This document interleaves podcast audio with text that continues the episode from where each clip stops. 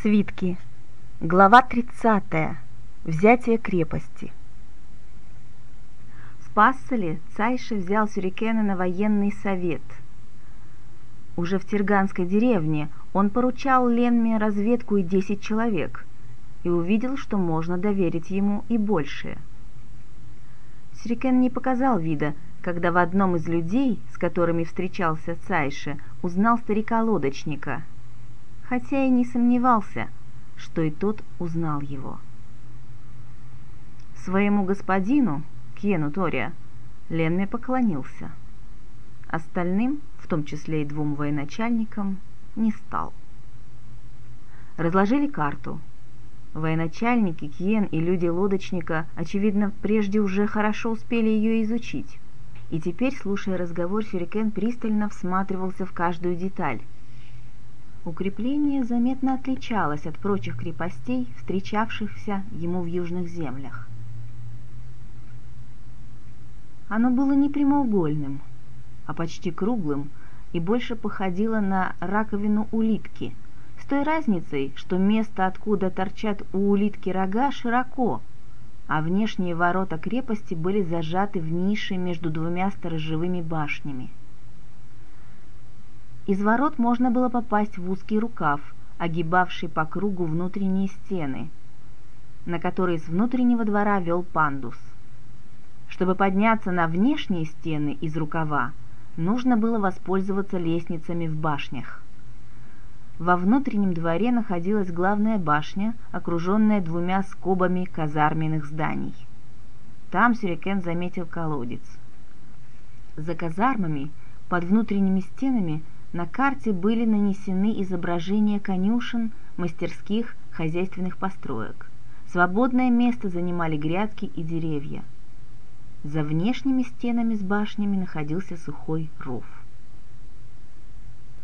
«Это шестой гарнизон», — говорил Кен. «Сейчас он окружен тремя тысячами солдат, присланными из столицы, которыми командуют наши гости». Он сделал жест в сторону военачальников — и даже если мы умертвим Адайви и офицеров, им брать крепость, скорее всего, будет нелегко, потому что люди Варшара, как мне сказали, не из робких и станут насмерть. Когда Рей отпустил всех, кто хочет присягнуть правителю, из гарнизона никто не ушел. Там сейчас 1470 человек, сказал один из Хия.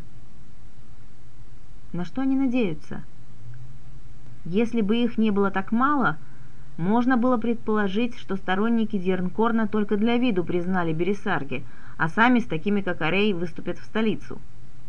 Арей поставил условия – помилование всем, кто не примет повторную присягу, и распуск гарнизона, объяснил один из военачальников. Крепость хорошо защищена, припасов, воды, оружия у них достаточно, обороняться можно долго – Наверняка в шестом гарнизоне должен иметься и подземный ход, но нам не удалось пока выяснить, где он. На картах его нет. Мы начали приготовление и через два дня засыплем ров. Они постреливают днем, если замечают, что приблизился большой отряд. Выпускают сотню стрел, потом еще одну. И все густо, как осинное облако. Пугнут вот так, потом через какое-то время еще раз. Вы знаете, кто такой этот Варшара Рей? Что ему так хочется воевать?» — спросил Тория. «А Дайви шестого гарнизона человек с принципами. Такого не согнешь. Он изобретателен и смел в бою, но не умеет подстраиваться и лавировать в политике. Из-за его характера его не приближали ко двору. Из-за его характера его и не отправляли в отставку.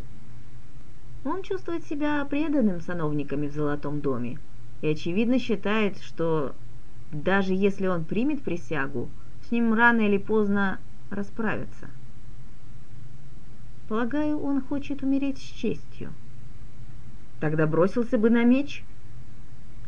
Вероятно, Арей хочет спасти своих солдат, поэтому стремится привлечь всеобщее внимание к тому, что происходит. Он настаивает, чтобы царственнородный лично и здесь помиловал его людей –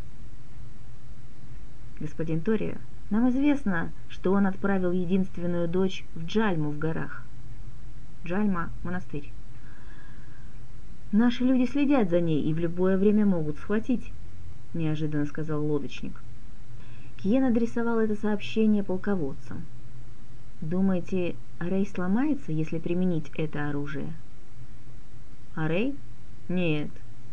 Он слишком любит свои принципы. Если бы он хотел спрятать девушку, он бы нашел способ сделать это, поверьте». «Хорошо. Значит, мы имеем дело с упрямым, не очень изворотливым, благородным и отчаянным противником. Арей достаточно изворотлив и жесток, господин Тория. Это он вел осаду Лугона и многих других крепостей. Он знает, как действуют по обе стороны крепостных стен. Может ли человек, с которым вы связаны, каким-то образом впустить моих людей? Обратился Кенг Хия. Нет. Мы тоже не знаем о потайном ходе. Все ворота охраняются, и площадка перед ними просматривается со стен из башен. Один человек не справится. А можно забраться на стену? Забраться-то можно, но даже если будет отвлекающий маневр, часовые на стенах нас заметят. А Рэй много солдат поставил к бойницам. Ночью они сменяются вдвое чаще, чем истекают стражи. Ваш человек имеет доступ на стены? Да, но ночью только на внутренние, а днем и на внешние. Так. Как вы передаете друг другу сообщения? Спросил Цайша. Днем он незаметно сбрасывает нам послание со стены, ночью мы его забираем. У нас есть сигнал – увидев который этот человек выполнит заранее известные действия. Какие? Бросит веревку во двор между стенами, а внешние мы преодолеем во время общей атаки. Вот если бы он отравил или усыпил хотя бы караул... Это человек не из нашего клана. Мы платим ему за сообщение. Но что-то другое он делать побоится, даже если мы найдем способ дать ему знать. Бросить яд в колодец, скажем, он не сможет, потому что у колодца дежурят часовые. А убивать кого-то и жертвовать жизнью ради нашей победы этот человек не станет. Если ваши стрелки прикроют нас, мы поднимемся на стены. Будет и быстрее, и вы меньше людей потеряете. Это единственный способ. Ну а о цене договоримся. Что ж, господин Тория, Наверное, так и поступим, если вашими стараниями не выйдет. В голосе военачальника звучала издевка. Дайте мне два дня, потом делайте как хотите, процедил Кен, белее от бешенства. Хорошо, мы возвращаемся. Тория разбил лагерь в рощице неподалеку от Пассалы, откуда хорошо просматривались и позиции армии, и стены крепости Гишамал, в которой засел мятежный шестой гарнизон. На исходе ночи Сюрикен отправился в разведку, взяв свою десятку воинов. Цайши, усталый и злой, был занят. Сидел с Киеном над картой, и Тенмая отправил без надежды узнать что-то новое. Сюрикен же за оставшееся после совета время по памяти сажей нарисовал на трепице крепость, нанеся все основные постройки. Шесть внешних башен и четыре внутренние, цитадель, все ворота, колодец, ближайшие ко внутренним стенам строения. Но целью его вылазки был потайной ход. Он приказал своей десятке вооружиться вилами и небольшими пиками. Расставив людей и поручив каждому определенный участок, Сюрикен показал, как, втыкая в землю оружие, искать лаз. Целый день они обследовали местность вокруг Гишамал, там, где естественные укрытия могли бы содержать выход из подземелья на поверхность. «Асир, может, нету его, а? Или сами они его засыпали? С них станется», — говорили сюрикены товарищи. Асир — обращение солдат к младшему офицеру. Командир, начальник. Сюрикен хмурился, но до темна искал проклятый лаз — Впрочем, он успел и объехать Гишамал верхом, позади линии оцепления, и посмотреть, где следует прочесывать местность на другой день. Он уже хотел дать людям отдых, как вдруг к нему подбежал возбужденный Минас по прозвищу Белка. «Ленме, мы, кажется, нашли, нашли его!» Они в самом деле нашли потайной ход, причем так, как предчувствовал Сюрикен, глубоко вонзив пику в разросшийся низкий кустарник. Он запретил им говорить о находке и пошел с новостью к Цайше. «Ночью разведаем, куда он ведет», — сказал Цайша. Счастливый Торио с небольшим отрядом остался у входа, а Цайша и Сюрикен углубились в подземелье. Когда они возвратились, то рассказ их был довольно короток. Ход ведет, очевидно, в цитадель, но где именно заканчивается, неизвестно. Его замыкает массивная дверь, через которую не слышно голосов. Чтобы проникнуть за дверь, нужно либо каким-то образом выбить ее, либо, если требуется войти без шума, последовательно вынуть каменные блоки под ногами и тогда уже пролезть в образовавшуюся щель. Если Арей приставил стражу к колодцу, значит охраняется и подземный ход –— сделал вывод Цайша. «Надо брать его штурмом и сразу брать крепость. Как ты думаешь, сколько человек у него на стенах, а сколько могут быстро подоспеть к подземному ходу?» «Трудно сказать, но думаю, все же на стенах большее количество. Мы ничего не будем рассказывать армейским воякам. Более того, мы скажем, что ничего не нашли, и свернем лагерь Пусть штурмуют крепость и отвлекают внимание Арея на себя. А мы, когда начнется штурм, завладеем цитаделью. Дверь подземного хода, окованную железом, удалось выбить не сразу и при помощи небольшого тарана. Почти все, державшие его, сразу погибли от стрел. На мгновение у входа образовалась давка, потом отряд Кьена отхлынул – прижавшись к стенам узкого подземелья и прикрывшись щитами. И тогда стало видно, что на них направлены несколько самострелов и луки людей, стороживших проход. «Поднять щиты!» — крикнул Цайша. Им удалось выбраться наружу и прорвать оборону. Цайше, мельком глянув на иссеченные мечами тела лучников и соотнеся их число с потерями передового отряда, сократившегося в четверо, выругался. «Где Арей?» — встряхнул умирающего лучника Кьен. «Наверху!» — просипел тот, закатывая глаза. Из подвала они бросились на лестницу и, оказавшись на первом этаже, поняли, что находятся в главном здании.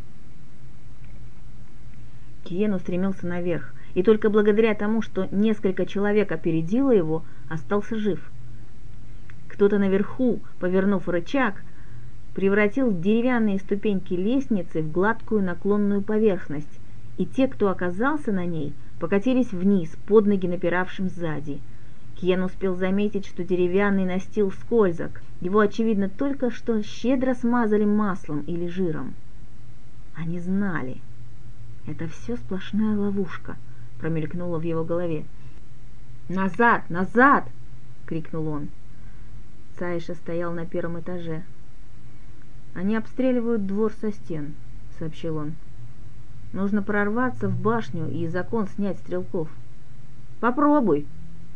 Если даже мы поднимемся на второй этаж, там дальше узкая лесенка и будет как в подвале. Они здесь хорошо подготовились». «Ладно. Лучники, на площадку, окружить башню. Прикройте. Крючья!» На его зов откликнулось человек пятнадцать с веревками и разного рода крючьями. Под защитой стрелков они стали карабкаться по стенам башни. В то же время, отвлекая обороняющихся от окон, Цайши с частью отряда предпринял попытку захватить лестницу. У него это получилось, и вскоре отряд завладел еще одним этажом, откуда было легче стрелять по лучникам, засевшим на стенах. Их становилось все меньше. Меткие стрелы людей Тория делали свое дело, да и штурм извне отвлек силы мятежников на другую сторону. «Где они?» — спросил Кьену Цайши, имея в виду людей Хия, которые, по его представлению, уже должны были показаться на внутренних стенах. Цайша понял его. Похоже, все пошло не так, как они рассчитывали. Должно быть, веревку им не сбросили. А Рей нас всех хорошо водит за нос. Думаешь, он тут или там, на стенах? Поглядим, когда возьмем. Знать бы его в лицо. Где Ленми? Я его послал с другими на стену. «А, они влезли в окна!» — вскричал он внезапно, непонятным для господина образом, узнав о достижении цели людей с крючьями. «Щиты здесь не пройдут! Берите покойников, что полегче! Вперед, Затория!» Сюрикен вместе со своей десяткой пробился на стену. Его заданием было отвлечь на себя как можно больше солдат, чтобы облегчить задачу штурмующим башню. Под стенами из рукава он слышал шум битвы, но глянуть, как там обстоят дела, у него не было возможности. В кольце противников бились двое. Худой, жилистый в шлеме и невысокий и толстый с открытым лицом. Меч худого был страшен. Он разил быстрее, чем это делал Цайша на учебных поединках, и разрубал тела, как соломенные куклы. Второй воин защищал тыл товарища. Его удары и выпады были точны, движения ловки и неожиданны. Видя, как эти двое расправляются с половиной его отряда, Сюрикен метнул свой нож. Он попал в шею толстому воину, и тот рухнул лицом вниз. И тотчас несколько мечей вонзились над ним в тело его товарища. Худой солдат пошатнулся, но еще продолжал сопротивляться сыпавшимся на него ударам. Наконец, истекая кровью, он упал под натиском нападавших. Когда стаскивали тела погибших, чтобы похоронить их, выяснилось, что защитников гарнизона было 219. Остальные солдаты исчезли бесследно. Цайша предположил, что они еще до осады крепости или в первый ее день покинули Гишамал по потайному ходу. На внешних стенах через одну бойницу стояли чучела обманки. Труп лазутчика Хия тоже обнаружили приставленным к бойнице. «Айдарей, вот ловкач!» Узнав обо всем этом, сказал Тория и распорядился голову Адайви засыпать солью и доставить к Бересарге.